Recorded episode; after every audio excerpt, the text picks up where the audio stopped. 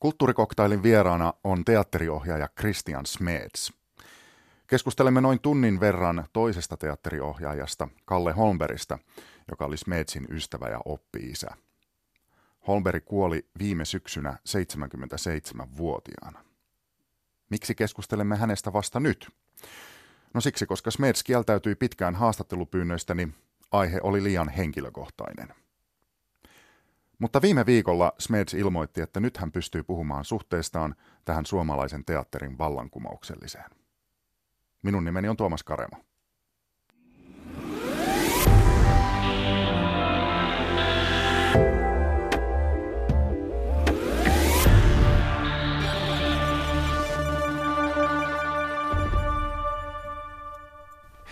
Christian Smeds, minkälainen oli sinun ja Kalle Holmberin ensikohtaaminen? Jaa, mä en tarkkaan sitä varmaan muista, mutta yksi semmoinen, semmoinen missä, missä jotain lähti, lähti liikkeelle, oli, oli varmaan vuonna 1997, jolloin, jolloin mä olin perustanut Helsinkiin semmoisen nykyäänkin olemassa olevan teatteri kuin teatteri Takomon ja me tehtiin tuohon Olymp- Olympiastadionin kupeessa on semmoinen pieni Savelan pumppaamo. Teemme sinne esityksen Vanja Eino Tsehovin tekstiä. Me esitettiin sitä siis talvella ja siinä tilassa oli ikkunat auki moneen suuntaan ja lunta tuli ja Kalle tuli sitten katsomaan Ritvan kanssa sen esityksen ja se oli pitkä esitys 340 ja sitten mä, mä sitten muistaakseni esityksen jälkeen se mahtui vaan 60 henkeä se oli aina täynnä ja se ilma, ilma pienessä tilassa sitten tietenkin lämpötila nousi ihmisten ruumiille myötä ja lampujen myötä ja, ja sitten aina aika usein sitten mä kahlasin sitten menin ulos ja kahlasin sinne niin muurin kulmaan kuselle. Ja tota, mä oon siellä sitten jonkun tämän esityksen jälkeen juuri sitten siellä kuseella siellä muurinurkalla, niin Kalle, Kalle sieltä loikkii, loikkii riemuissaan, teki vaikuttunut esi, esityksestä mun luokse ja kappaa syliin ja jotakin, että poika perkele, minkä teit. Niin kuin lainatin tuntemattoman sitaattia tietysti. Niin, niin, että mulla sitten hieman roiskuu, roiskuu sitten, taitaa olla, että molempien lahkeille. Olin sitten tietenkin kahden otettu siitä ja sitten se, että Kalle, Kalle sitten jutteli näyttelijöiden kanssa myös siitä, joka oli, oltiin silloin pieni ryhmä, joka, joka aloitteli, niin se oli kauhean tärkeää näin ja katoin, että, että tosi hienoa, että, että näyttelijät saa tuommoiselta mestarilta tota, hyvää palautetta omasta työstä, niin se, tämmöistä sitten kahden tärkeitä. Ja siitä se sitten lähti ja oli hän vissiin käynyt katsomassa mun aikaisempiakin töitä, mutta että, että, että niin, siitä se lähti. Holmberg oli silloin vähän vajaa 60-vuotias, sä olit vähän vajaa 30-vuotias. Teillä on suunnilleen semmoinen 30 vuoden ikäero. Mm. Mitä sä tiesit etukäteen tästä miehestä, joka tuli rutistaa sua kustessasi? No tietenkin mä olin lukenut ja mä olin nyt teatterikoulun käynyt. Ja jos onnistuu luistelemaan teatterikouluin ohi, ettei tiedä Kalle Holmbergista mitään, niin musta ollut ehkä väärässä koulussa. Tai onko ollut ollenkaan siellä, että, että, että onhan, se, onhan Kallesta Kallesta tietoa löytyy kyllä. Muun muassa, muun muassa teatterikirja, joka kuvaa hänen ja Ralfin Turun kautta 70-luvulla. Lompakan. Niin. Et, et, et, et näin. Ja, ja, ja tietystihän tämä meidän ala on täynnä kaiken näköistä kaskoja ja anekdoottia kaiken näköisistä asioista. Niin meitä pieniä junioreita, kun kouluun mennään, niin ruvetaan heti viljelemään kaikkea tätä tämmöistä. Ei niin ei niin musta merkittävää asiaa, mutta siinä on oma, oma, oma juttunsa myös. Oliko sulla jäänyt mieleen joku Holmberg-kasku? En mä tiedä milloin, mua on aina naurettanut, mä oon sen Kalle sanonut, kun mä oon aina naurettanut, kun se Pyynikellä oli ohjannut tota, joko Pohjan tehty tai Tuntematon. Pohjan Niin, siellä on tota, se pyörivä näyttämä, jota se kutsui kantturaksi. Ja sitten oli aina, että ei, ei kun vasempaa, ei kun oikeaa. Ja se oli pyörittänyt sitä niin paljon, että se oli hitsannut kiinni. se, se, tota, sitten mä jotenkin mielessä että siellä niin ohjaa savua ja sitten savua jo akselit, että tota, tämä on aina naurattanut, aina kun mä mietin sitä. Todellisuudessa tilanne on ollut varmaan paljon banaalimpi ja muuta, mutta se ajatus siitä ohjaa kiihdyttää ja vaatii tekniikkaa niin paljon, että se, se hitsaa kiinni. Olitko nähnyt jotain hänen ohjauksiaan? En, ole, en ollut nähnyt. Siis tele, televisiotaltia niin tästä seitsemästä veljeksi Turusta olen nähnyt kyllä, että, ja olin nähnyt, että sehän on merkittävä, merkittävä työ. Tämä ohjelma on nimeltään Kulttuurikoktaili ja tässä samaisessa ohjelmassa viime syksynä oli haastateltavana Holbergin kuoleman jälkeen äh, hänen äh, ystävänsä Torsti Lehtinen, jolta kysyttiin siinä lähetyksessä, että, että kuka tai ketkä mielestäsi kantavat Holbergin teatteriperintöä tänään, ja hän vastasi Torsti Lehtinen siis näin. Christian Smeds, josta hän puhui aina lämmöllä. Christianhan kävi katsomassa Kallea terhokodissa. En kutsuisi häntä Kallen oppipojaksi, mutta perinteen jatkajaksi. Ja onhan Smetskin ollut taipuvainen pessimismiin, esimerkiksi siinä, kuinka vaikeaa on uskoa enää taiteen voimaan. Miten tuota Christian Smets ensinnäkin, mikä tämä Kalle Holmbergin teatteriperintö on? Mä ajattelen, että se liittyy, liittyy ehkä, ehkä semmoiseen semmoisen syvempään asiaan, mikä liittyy elä, niin elä, mikä on ihmisen suhde elämään ja taiteeseen. Kallen suuri rakkaus oli teatteri. Ja, ja, ja, ja elävä teatteri ja merkityksellinen teatteri, joka, joka vitalisoi ihmisiä ja sytyttää tekijöitä ja, ja, ja, ja katsojia. Ja tällä tavalla antaa, antaa jotenkin osasensa sitten kansakunnan yhteiseen elämänmenoon. Ja teatterin ideahan on, on, on se, että ohjaa liikuttaa kollektiivia. Se kasaa kollektiivista aa, energiaa ja muotoilee siitä, siitä asiaa. Ja sen takia teatteri parhaimmillaan saakin aikaa hyvin, hyvin valtavan voiman silloin, kun tämä kollektiivi syttyy tulee. Mm, Kallen suhdehan oli hyvin, hyvin, hän oli hyvin intohimoinen ihminen ja hyvin, hyvin periaatteellinen, hyvin perusteellinen. Ja se, että, se, että teatterista tuli hänen, hänen niin elämäntyönsä toimintakenttä, niin hän kyllä operoi siellä hyvin maksimaalisella sitoumuksella,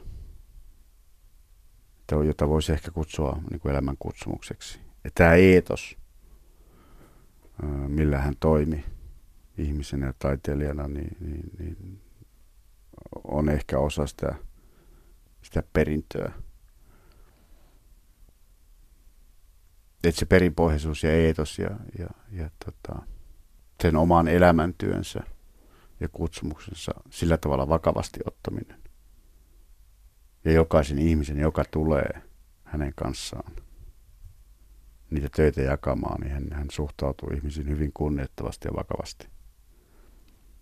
Mutta myös vaativasti sillä tavalla, että, että, että, että sillä työllä, mitä kulloinkin tehdään, niin eh, siihen pyritään saamaan kiteytettyä jotain olennaista, jota, jota yhdessä tehdään.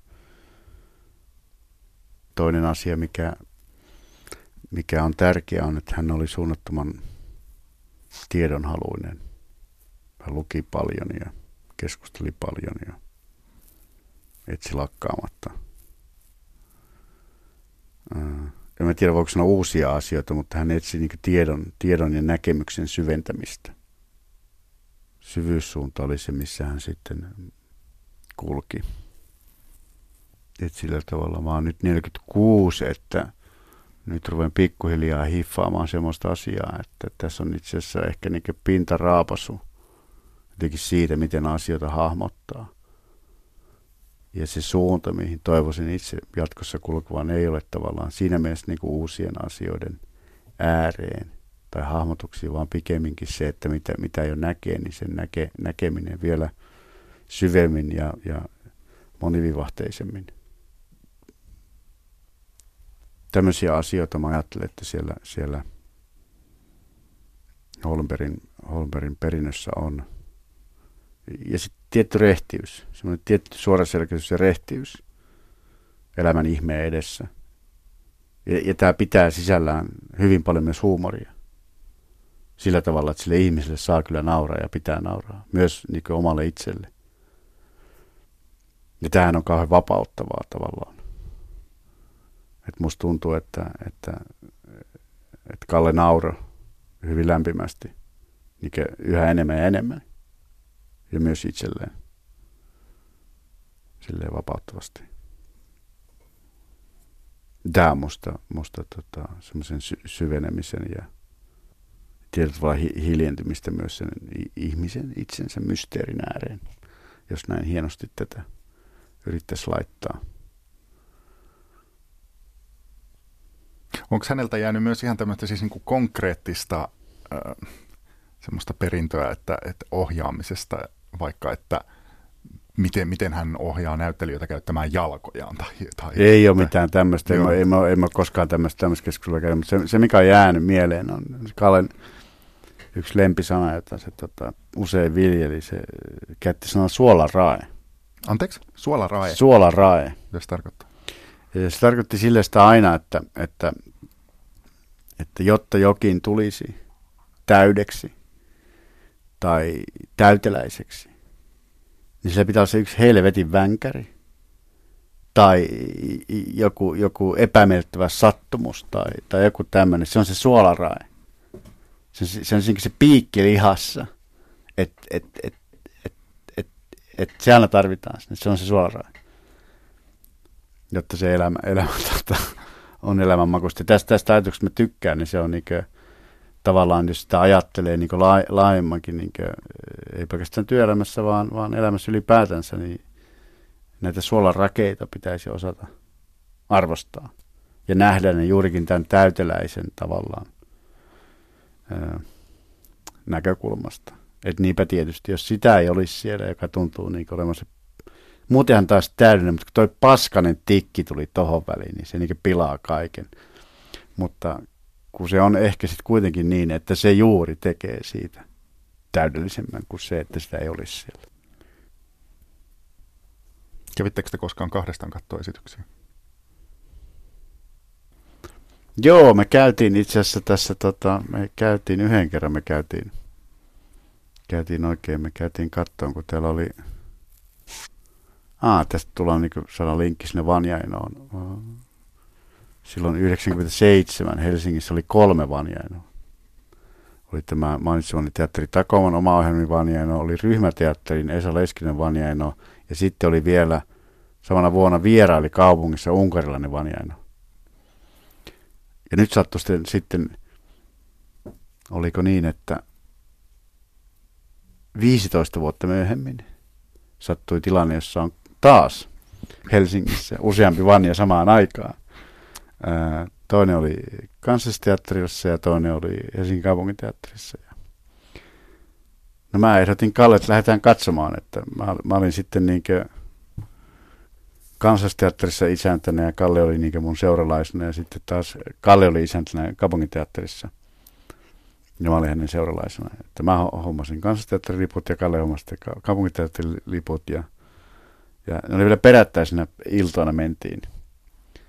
Ja, ja se oli ihan hauska, hauska ajatus. Me naureskeltiin, että revisorit tulee nyt tarkastamaan Vanja Enojen tilanteen Helsingissä.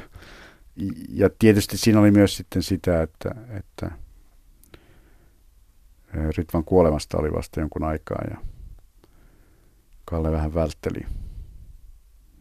Tämä, siinä oli sellaista tota, hän halusi nähdä teatteria, mutta myös, että vältteli tilanteita, missä, missä jotenkin, kun hän tietenkin oli laajalti tunnettu persoona, niin, niin koitimme tehdä sen niin, että saamme rauhassa katsoa teatteria. Ja tämä, nämä tämmöiset asiat jää vähän vähemmän. Se onnistui, onnistui hyvin ja sitten se oli mukavaa, koska sitten me juteltiin niistä esityksistä.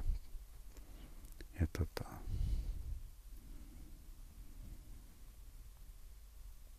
että sellainen niin onnistunut esitys niin, kosketti selkeästi, niin herätti hänessä semmoista melkein sellaisen nuoren pojan energiaa, joka innostuu. Ja tämmöinen kykyhän ihmiselle on, on se on hyvin hieno, jos se säilyy vanhalla iällä. Kallella todella oli tämä, niin kuin tietyllä tavalla siinä on tiettyä lapsenomaisuutta. He, he, tämmöiset ihmiset on hyvin viehättäviä tässä mielessä. Ja siitä on mun mielestä pessimistimys tai saati kyydisyys kyllä aika kaukana silloin. Mitä sinä ajattelet Kalle Holmbergista? Miten sä siihen törmäsit? Mä en ole nähnyt niitä ohjauksia kauhean paljon. Öö, ennen kaikkea puhujana. Mä oon oppinut tuntemaan hänet kaikessa epäselvyydessään äärimmäisen selkeänä ja kiinnostavana ja energisoivana puhujana. Tuntuu jotenkin, kun häntä kuunteli, että sillä oli niin monta asiaa mielessä, että se, ne saattoi ne virkkeet jäädä ihan puolinaiseksi, että hänen teki mieli kertoa niin monta asiaa. Y- yhtenä ehdottomasti siis jotenkin niin kuin, ei kukaan mulle häntä niin tarjoillut, mutta mä jotenkin ymmärsin jo hyvin varhaisessa vaiheessa, että jos on suomalaisesta kulttuurihistoriasta kiinnostunut, niin hänen sivuttamisensa olisi ihan niin kuin melkein rikos. Mutta myytti, siis sillä tavalla, että se jäi mulle kuitenkin myyttiseksi ja vähän epäselväksi, että, että, että esimerkiksi aina kun hän puhui jotain ohjaamisesta, mä en, mä en koskaan oikein tajunnut, mitä hän tarkoitti. Kun hän puhui Dostojevskista, niin mä en ollut silloinkaan aivan varma, että mitä hän tarkoitti. Että mulla, jäi, mulla on jäänyt hirveän paljon asioita auki. Mm suuri, suuri merkittävä ihminen, josta on ollut kuitenkin aika vaikea saada otetta mulle. Niin varmaan tämä, tämä, tämä Kallen puhujapuoli tai luentopuoli on ollut merkittävä foorumi hänelle, mä luulen, yhteiskunnassa. Sitten, sitten kun hän jätti teatterin ohjaamista vähän vähemmälle. Ja hän, hän meni suo, hän niin otti suoraa kontaktia ihmisiin kun pyydettiin puhumaan. Milloin mistäkin aiheesta, milloin millekin päiville. Ja sen mä tiedän, että hän suhtautui niihin hyvin, hyvin, hyvin vakavasti ja teki niiden eteen hyvin paljon töitä. Ja jollain tavalla voi ajatella, että tämä oli hänen keino pitää, pitää yhteyttä yleisönsä. Ja aikaisemmin se on ehkä tapahtunut enemmän esitysten kautta. Ja jonkun verran mun mielestä Kalle on niitä puheitansa työstänyt myös niissä kahdessa vai kolmessa kirjoissa, mitä hän on. Hän oli tiettyjä, tiettyjä asioita hän, ja kirjailijoita, joita hän kuljetti koko elämänsä, elämänsä mukana ja palasi niihin, niihin teemoihin, teemoihin niin yhä syvenevällä näkemyksellä. Mä ajattelin, että Kivi, Kivi, Aleksis Kivi oli yksi niistä kirjailijoista, Dostoevski. Maiju Lassila. Maiju Lassila, joo, ehdottomasti. Että ne oli sellaisia isoja jäsentämispalikoita myös hänellä suhteessa Su- Suomen historiaan ja suomalaisen kulttuurin syntyyn ja sen kehitykseen. Että hän, hän oli valtavan hieno tekemään hyvin laajoja perspektiivejä ja yhdistelemään asioita sen valtavan tietomäärän vuoksi. Ja näissä näissä Kallen kirjoissa, niin se mikä niissä on teki myös hienoa on se, että, että, että niissä kuuluu ihan selkeästi se Kallen lause ja se rytmi. Hän on hyvin hienosti saanut sen, sen oman ajattelun rytmin myös sinne niihin, niihin kirjoihin tallennettu. Saanko mä lukea sulle jotain pätkiä? Mä tiedän, että mä siis totta kai tuhoan tämän hänen rytminsä, enkä ole tässä lausumassa näitä, mutta mua kiinnostaisi kuulla vähän siitä, että mikä sun käsitys on siitä, mitä hän on ehkä ajanut takaa, koska tunsit hänet, tiesit, mm. tiedät enemmän. Olen elämässäni jatkuvasti etsinyt, jättänyt asioita kesken, töissänikin luovuttanut turhan usein, hätäillyt ja prässännyt hengiltä. Asenteeni pysyvään on täysin epäluotettava. Mitä Christian Smeds arvioit, että, että etenkin tästä lopusta, että asenteeni pysyvän on täysin epäluotettava?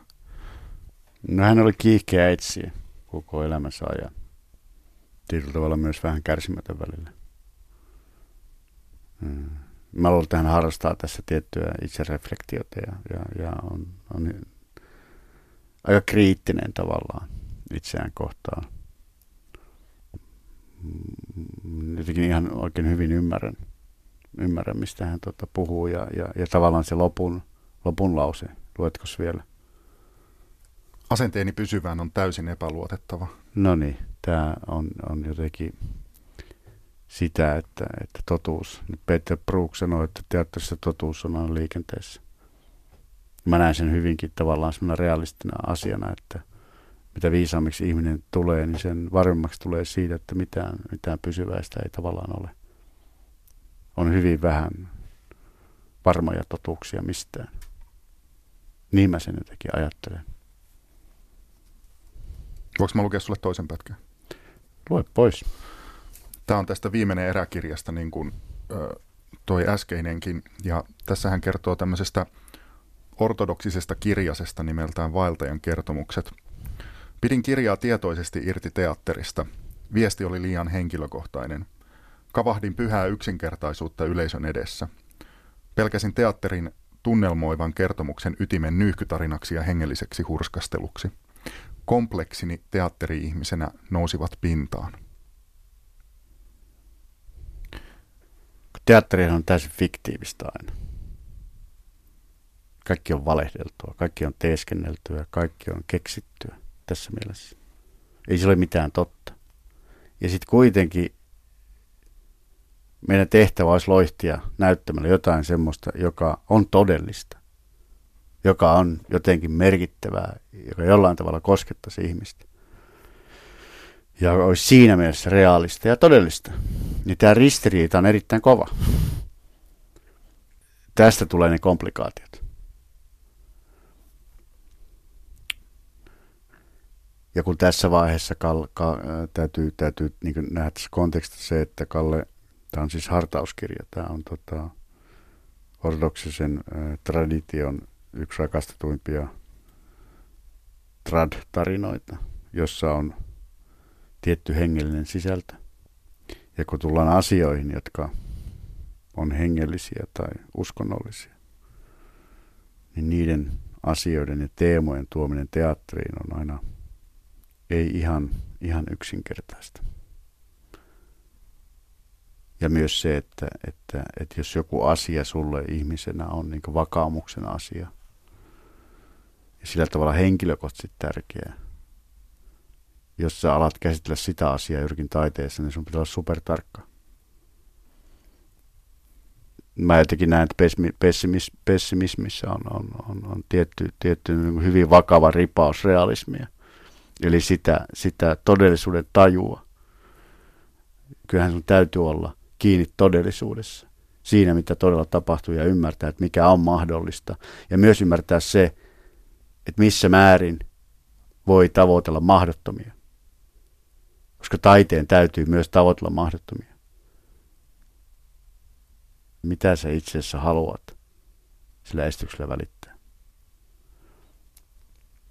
Ja tässä näin komplikaation, komplikaatioiden niin ongelmakenttää, jolloin sä niin joudut jääväämään itteesi.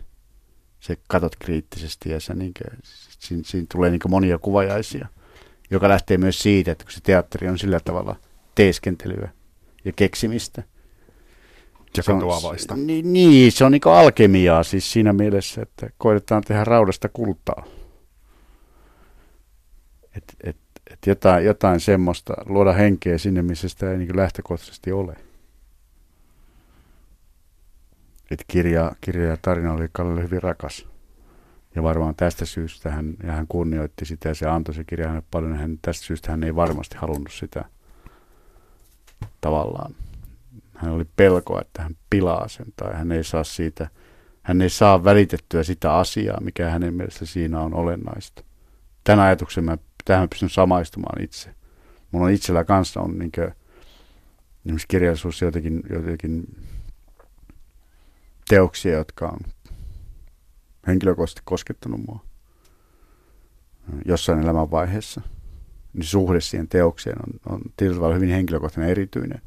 Niin juuri tämmöisten teosten kanssa niin meneminen sitten työmaalle on, on aiheuttaa myös komplikaatioita minussa. Että, ja, ja, ja tiedän, että joidenkin kanssa en mene koskaan.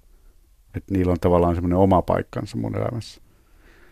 Sano joku semmoinen kirja. No mä luulen, että mä en kyllä koskaan tee Linnan täällä Pohjantähden alla teatteri, joka on ollut mulle hyvin merkittävä kirja.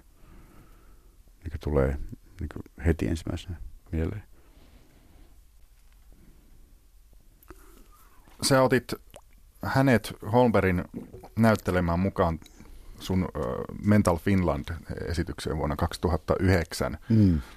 Ja, ja siinä muun muassa laitat hänet roikkumaan ristille. Oliko sulle alusta asti itsestään selvää, että haluat Holmberin mukaan siihen, vai oliko se vaikea päätös? Ei se vaikea ollut, kun sen ymmärsi, että mä rakensin semmoista Asterix-heimoa sinne. Se oli ajatuksena, ajatuksena se, että siinä on tämmöinen omalaatuinen kansakunta, joka vastustaa ympäröivää todellisuutta samalla tavalla kuin Asterixissa. Jos siellä on Asterixit ja Obelixit ja kaiken näköiset muut variaatioineen tietysti, niin kyllähän kylällä päällikkö täytyy olla. Ja sitten kun mä mietin, että no kuka tässä nyt päälliköksi ryhtyy, niin pakkohan se Kalle on sieltä pysyä, kysyä.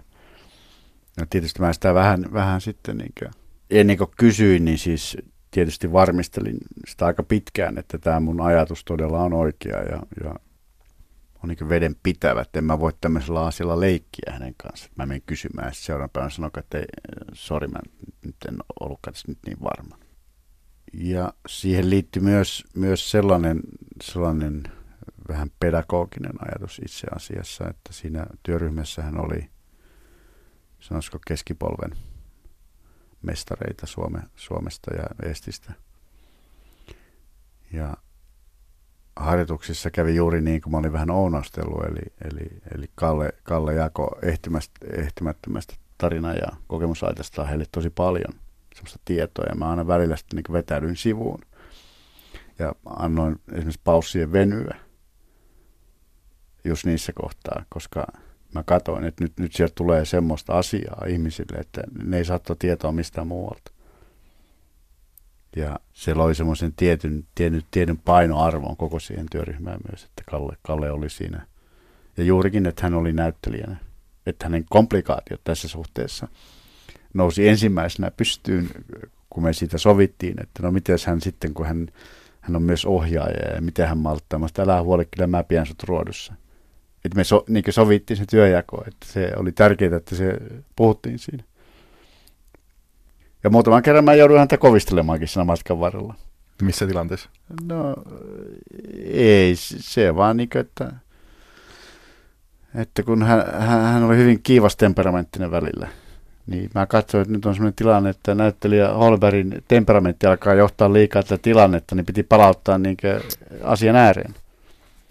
Ja yleensä, mä en sitä monta kertaa tehnyt, mutta aina tein sen syystä. Ja kyllähän sen ymmärsi myöhemmin, että vähän mopo karkas käsistä. Ja, ja, ja, ja tätä tehtiin suurella kiivaudella, mutta myös suurella homorilla. Sitä tehtiin ihan vakavissaan sitä työtä, työtä sitten yhdessä ja työryhmän kanssa, mutta kyllä sillä monet, monet naurut päästettiin ja, ja se, miten, miten Kalle sen tontin hoisi siinä. Ei sitä kukaan muu olisi voinut hoitaa. Ja se, että hän sitten siinä esityksen lopussa päätyy ristille, niin, niin en minä tällä, tämän vuoksi häntä siihen, siihen, tuota, siihen, siihen esitykseen pyytänyt, että ei mulla tällainen asia ollut, ollut, ollut tota, mielessä, mielessä, kun sitä lähdettiin tekemään, mutta, mutta se prosessi vei, vei, vei, vei sen jutun sitten ja sen lopetuksen tämmöiseen tiettyyn ultimaattumiin. Me puhuttiin siitä ja se oli myös Kallelle sellainen – tärkeä asia myös. Ja ymmärsi, ymmärsi että tämä, näin tämän esityksen kuuluu loppuun ja meillä oli siitä täysi yhteisymmärrys. Kyllä.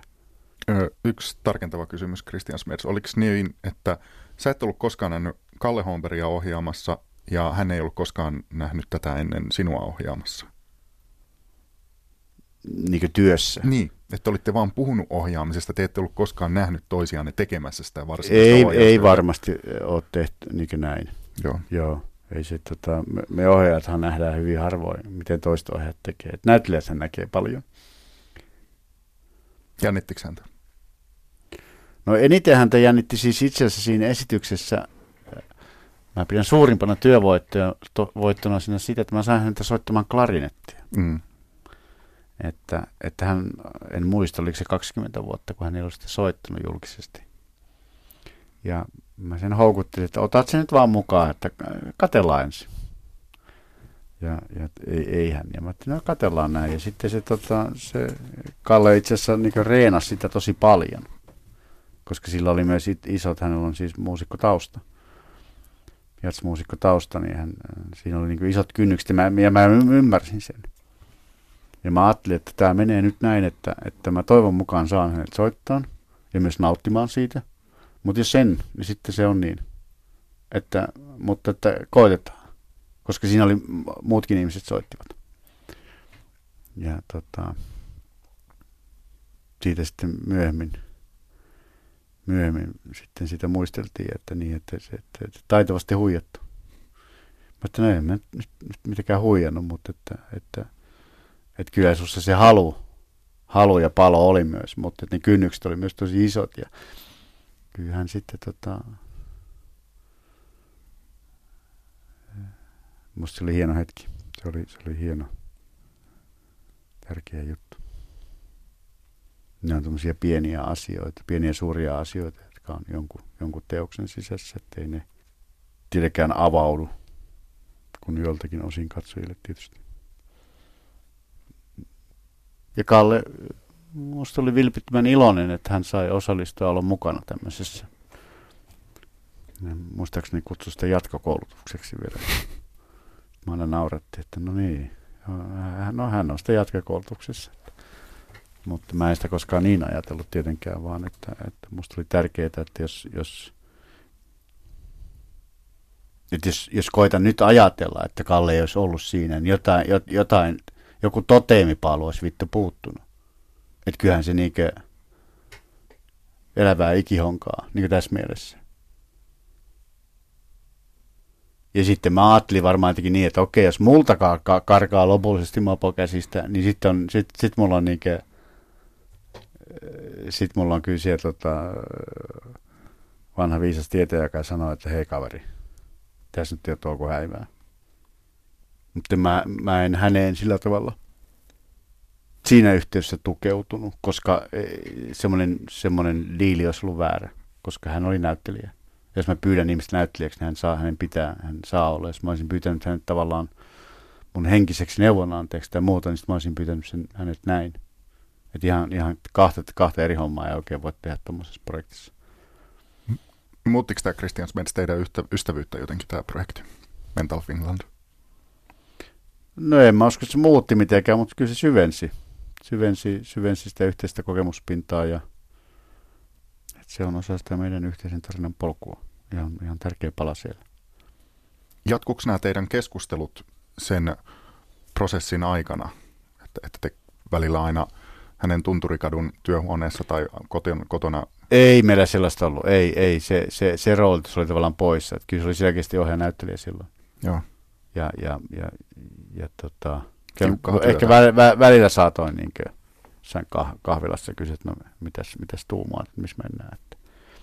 Mutta ei, niin, ei niin, että et, et, et siinä määrin oltaisiin. Koska se liittyy siihen kunnioittamiseen, että hän saa tehdä sitä näyttelijän työtä.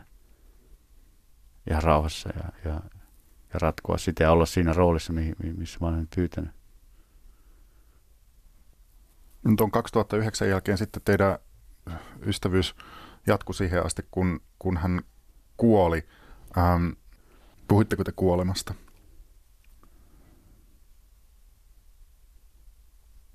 No mitäpä siinä on puhumista periaatteessa. Asia oli kauhean selvä. Kumpikaan ei tiedä, mitä sen jälkeen on. Ei, ei, ei me taivasteltu sen kanssa siinä mielessä, että ei. Joo. Ja mä ajattelen tilanteessa, että, että sitä sitten ehkä oltiin hyvinkin arkisissa asioissa. Ja, et sen voi ehkä todeta, että ei, ei Kalle lähtenyt tästä maailmasta valmistautumattomana. Mä jotenkin ajattelen ja olen sen myös ääneen sanonut muutamille ihmisille, että musta heidän molempien, sekä Ritvan että Kallen kuolema oli, oli tietyllä tavalla hyvin kaunis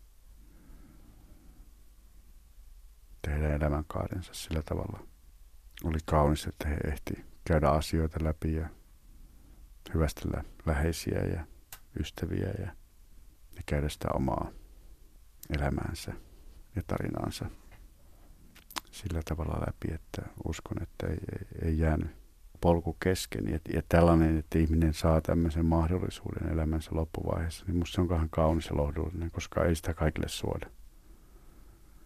Ja tässä ei ole vain se ihminen kysymyksessä, vaan myös hänen läheiset. Muistaakseni vielä, mikä oli teidän viimeinen keskustelu?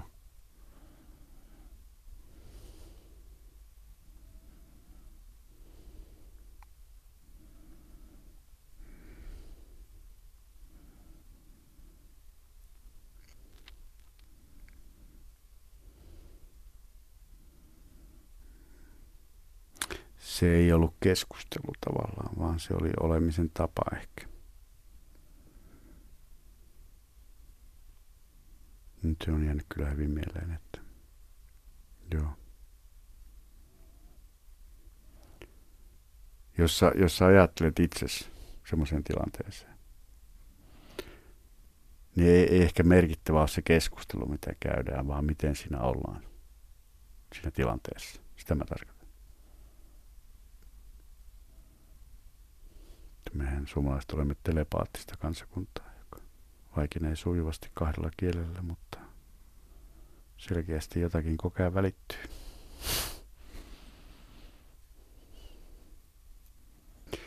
Niin, kuolema on semmoinen ehkä suottakin kauhean iso tabu meidän yhteiskunnassa. Niin kuin on, on ihmisten sairaudet ja on ne sitten fyysisiä tai psyykkisiä, että niitä koitellaan panna koko ajan piiloon jonnekin jo, jo, jonkinlaisena elämään, mahtavan elämän ei kuluvana asiana. Ja kun kuitenkin se on yksi olennaisimpia ihmisen elävään kuluvia asioita, se kuoleminen. Että kaikki täältä kerran lähdetään ja meidän ympäriltä lähtee ihmisiä ja me tiedetä milloin ne lähtee ja ja tietysti se tuottaa kauhua. Toisille enemmän, toisille vähemmän. Ja joskus mm, Kajanissa töissä ollessa niin kävin sairaalassa jostain syystä vierailemassa ja siellä, siellä joku johtava lääkäri tai muu esitteli kauhean ylpeänä uusia koneita, mitä hankintoja he oli tehnyt joilla siis pelastettiin ihmisenkin. Sitten hän kertoi myös, että he esittelee näitä koululaisille ja muille, kun ne käy paljon koulussa ryhmästä. Mä olin, sitten mä olin vähän ihmeessä, että siis te esittelette koneita koululaisille.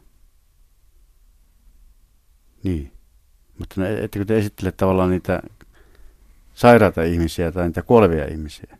Ei me, ei me niitä, eikö me näitä, näitä koneita me ja sitten mä sanoin sille, että no, esitelkää nyt hyvät ihmiset niille lapsille, niin kuin, että mitä siellä sairaalassa ihan oikeasti tapahtuu. Että se on, se on elämää itseänsä. Että, että, että musta se on niin hassua, että tavallaan sellainen vaikea pannaan nurkkiin. Mm.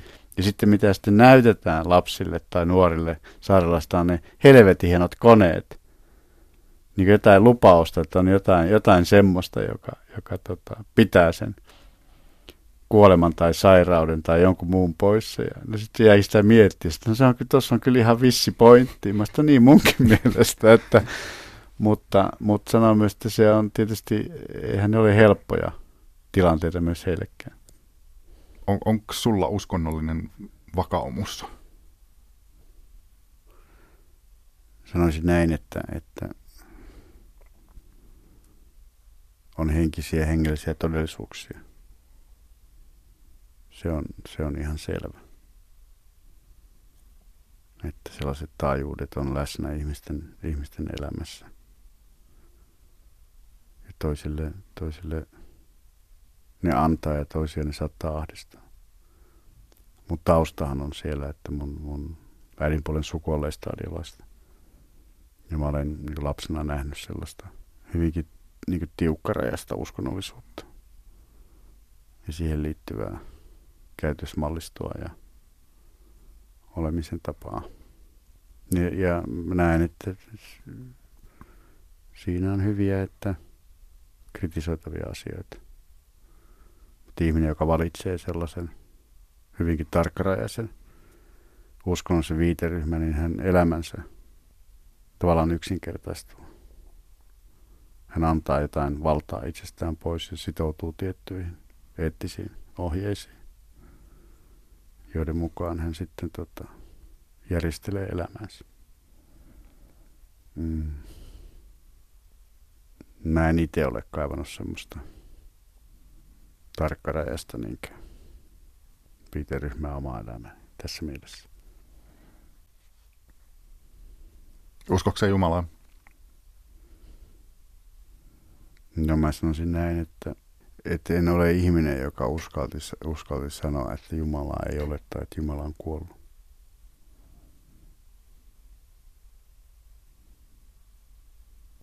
Mutta sanotaan näin, että mä uskon kyllä niin henkiseen ja hengelliseenkin, tai henkisten ja hengellisten todellisuuksien läsnäoloon ihmisten, ihmisten ja eläinten ja kasvien tässä meidän yhteisessä elämässä.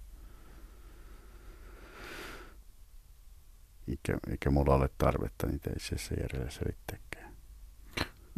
Mä palaisin siihen, mistä puhuttiin aluksi. Eli kun sä tapasit ensimmäisen kerran Kalle Holmbergin, kun hän tuli esityksen jälkeen sinne kusipaikalle sua rutistamaan. Niin. Ja vähän lorahti siinä samalla, niin koiko sä silloin ehkä, mä en tiedä, mä, saatan mä oon käyttänyt varmaan tässä kaikkia sanoja ihan päin seiniä, mutta semmoisen jonkunlaisen spirituaalisen... Spiritistisen äh, hetken. Ei, ei, ei hetken, mutta semmoisen niin kuin... Ei siinä sellaista ollut, se oli hyvin okay. arkinen ja, ja, ja se, se meidän, äh, meidän äh, ystävyys ja yhteys, se, se, se tuli siinä matkain varrella. Joo.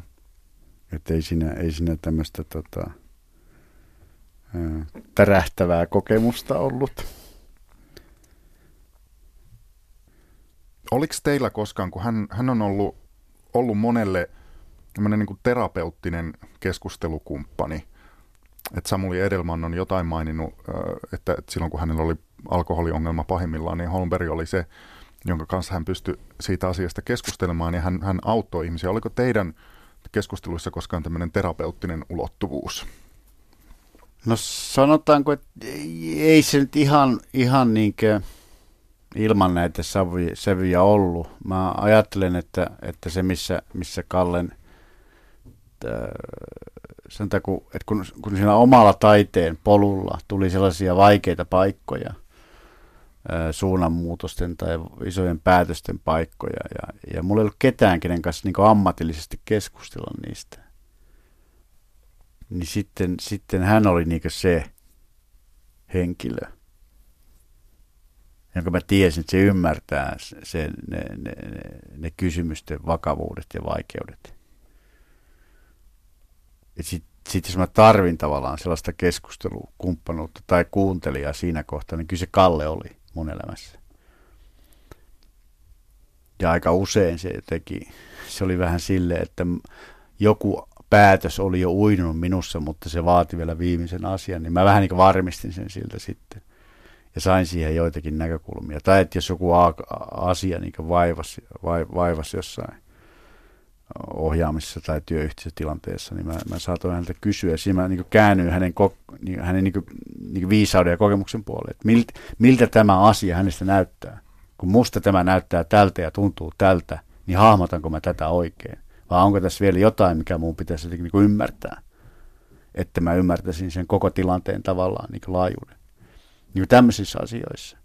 Mutta en mä tiedä, että et, et onko sitten terapeuttista se on niin toinen, että kyllä ne lukot, lukot tai, tai ahdistuksen, ahdistuksen niin tuntemukset välillä isoissa ratkaisuissa on, on, on tietysti aika isoja. Sano joku semmoinen ratkaisu, minkä sä joudut tekemään, jos sä tarvitsit hänen keskusteluapua. No varmasti yksi sellaisia asioita oli se, se tota, mun lopettaminen Kajanissa kesken kauden jolloin mä, mä myös ymmärsin sen oman väsymykseni siinä vaiheessa ja muuta. Ja tiesin, että Kalle tietää niistä asioista tosi paljon, koska siellä on se Turku takana ja siellä on niin vaikka mitä. Keneltä sä nyt Christian Smets kysyt, kun Kalle Holmbergia ei enää ole? Ei ole semmoista ihmistä, jolta kysyä tällä hetkellä. Tuntuuko se pahalta? Öö, Tai kysytään näin päin, että miten sä tuut sen asian kanssa toimeen? No mä luulen, että tämä liittyy ikään. Et niin se menee kaikilla jossain vaiheessa. Ja sitten mä vaan ajattelen, ajattelen sitä suurena, suurena siunauksena, että mulla on ollut tämmöinen, miten mä sanoisin, kummi tai mestari, mentori. Ne on niin kuin valtava lahja ihmiselle. Ja mä, mä en osaa siitä olla kiitollinen, että se jatkuu niin pitkään.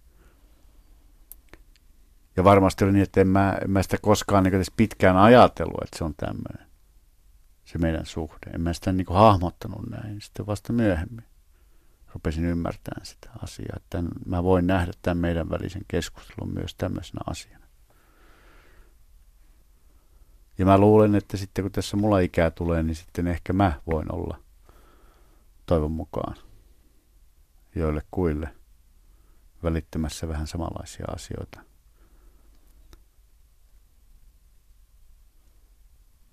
Että jo pelkkä tietoisuus siitä, että sulla on elämässä tämmöinen ihminen, jonka luoksissa voit tavallaan mennä kysymään.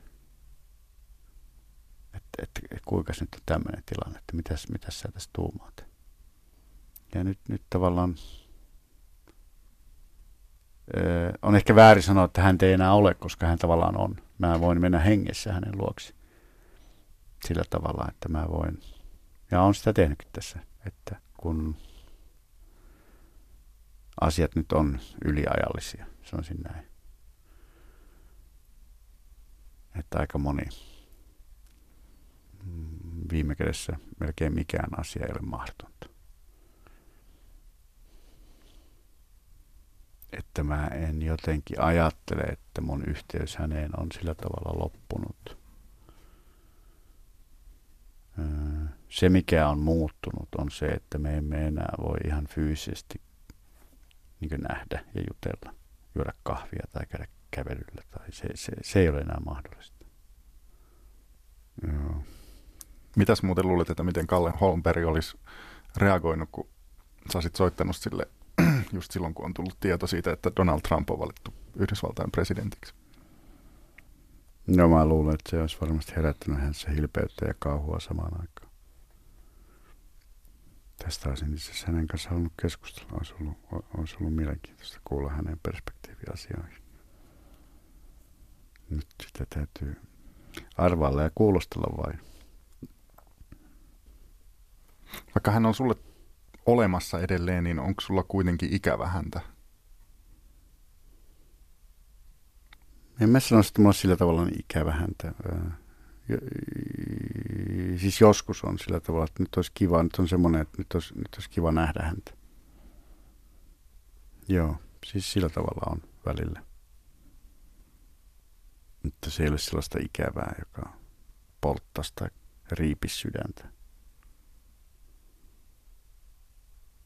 Jotenkin liian, liian vihlasevasti tai,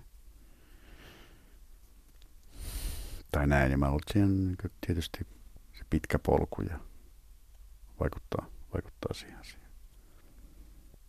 Mutta me eletään muutenkin semmoista, semmoista aikaa, että, että jos, jos mietitään isoja suomalaisen kulttuurin voimahahmoja, niin tässä poistuu tietopankkeja ja eläviä, eläviä tietopankkeja niin poistuu meidän keskuudesta, jotka on hyvin elimellinen osa sitä, mitä suomalainen taide on, jotka on ollut luomassa merkittäviä teoksia, niin, niin aikana, jolloin, jolloin, jolloin taiteella oli myös, voi sanoa, että, että se oli ehkä, se merkitys yhteiskunnassa oli vähän toisenlainen kuin tänä päivänä. Ja ihmiset koki myös, että heidän, heidän elämäntehtävänsä on vähän erilainen kuin tänä päivänä. Ne kytki sitä semmoiseen sivistykselliseen ja kansakunnan rakentamiseen ja yhteiskunnallisenkin toimintaan hyvin voimakkaasti. Ja, ja nyt se ei sillä tavalla ehkä ehkä hahmotu, ei taiteilijalle eikä, eikä kansakulle itsekään, itsellekään sillä tavalla, että, että, että taiteilijat olisi ensisijaisesti jotenkin tämmöisessä positiossa meidän yhteiskunnassa. Mutta ehkä se tietty aikakausi on niin tuottanut tiettyä niin sivistystä ja analyyttisuutta ja hyvin suurta niin tieto- ja kokemus, kokemusta niihin ihmisiin. Ja, ja, ja tavallaan kun he poistuu, niin poistuu semmoista isoa tavallaan henkistä pääomaa. Ei se, ei se kyllä siinä mielessä siis ihan niin mene, että kyllähän Holmbergin on kuunnellut samalla tavalla kuin sä oot ollut hänen kanssaan mm. keskustelemassa, niin kyllä hänkin on niin kuin, kuunnellut joitain ja surrut niitä tärkeiden ihmisten, taiteilijoiden kuolemia ja, ja tota, pohtinut sitä omaa rooliaan. Ja, ja, ja kyllä, kyllähän, kyllähän niin kuin, siis sillä tavalla mä tiedän, että sä saatat nyt sanoa jotain sarkastista, mutta siis kyllähän sinä, siis sinulla on tietynlainen vastuu esimerkiksi nyt Holmberin ähm, perinteen niin kuin ylläpitämisestä ja jatkamisesta. Niin no, ehkä täytyy ensin, ensin sanoa se, että mä, mä ajattelen niin taiteen tekemisessä, että se, se on aina ketjua. Ei kukaan taiteilija tule tyhjästä. Eikä pääty tyhjää, vaan, vaan kaikki asettuu johonkin ketjuun. Kaikilla yleensä on, on, on, on, on, on esikuvia ja, ja, ja toisia taiteilijoita, vanhempia, joko eläviä tai kuolleita, jotka on vaikuttanut heidän polullansa. Ja tässä mielessä että Kalle tulee kanssa jostakin, niin on ihan totta. Ja ne, jo, jo, ne kaikki, kaikki on ketjua, jossa asioita mahdollisesti kertaantuu mitä tulee tuohon vastuukysymykseen tavallaan hänen perinnöstä, niin, niin joo, sen voi nähdä vastuuna, mutta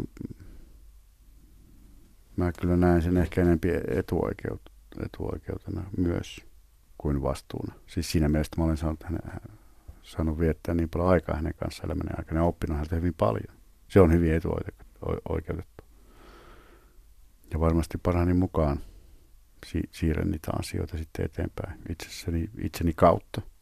Ja kuinka paljon se sitten on jotain. Mä ajattelen, että se on edes minua tai minun tekemään. Se on vaan jotain asiaa, mitä mä vien työssäni eteenpäin ja kannan. Yksi osa taiteen tekemisessä on se, että ei, ei, ei ne kaikki ole niin persoonalähtöisiä juttuja. Et sitä, on, sitä on jollain tavalla niin välittäjänä myös. Että et sitä kytkee itsensä tavallaan johonkin, johonkin perintöön tai johonkin sortin virtaan, jossa sä olet hiukkasena. Nämä, nämä, on, nämä on aika, aika semmoisia niin vaikeita asioita niin hahmottaa ja sanallistaa. Hmm. Tässä on ja, vielä... ja joidenkin mielestä nämä on jotain esoteerista hömppää ja, ja, ja, ja näin. Niin he, he voi pitää tämän mielipiteen ja, ja mä ymmärrän sen ihan hyvin koska se on hyvin epätarkkaa. Se on hyvin semmoista hyvin vaikeasti niin selitettävässä olevaa asiaa. Mutta joo, en mä, mä jotenkin en ole huo, huolissani kuitenkaan. Mistä? Siitä, että etteikö se... Että en ole huolissani siitä, että ne asiat, jotka tuli suomalaiseen teatteriin, esimerkiksi Kalle Holmbergin kautta, hänen töiden kautta, niin en mä ollenkaan näe, että ne asiat hävi, hävi, häviäisivät sieltä tai olisivat häviämässä hänen, hänen poismenon jälkeen. Aina sieltä nousee Väinämöisiä ja Lemminkäisiä ja Pohjanakkoja ja Ainoja, tämmöisiä niinkö arkkais, arkkaisimpia tyyppejä, joissa tiivistyy jotakin sellaista. Christian Smed, sä oot perinnyt myös jotain ihan konkreettista Kalle Homberilta, hänen nahkatakkinsa. Jos tämä nahkatakki vuosien saatossa säilyy suhteellisen hyvässä kunnossa, niin oletko valmis antamaan sen eteenpäin jollekin mahdollisesti tulevalle oppipojallesi tai tytölle? Tämä lisäys tyttö oli hyvä. Ehdottoman tärkeä. No entäs se itse vastaus? Se oli minun vastaukseni. okay.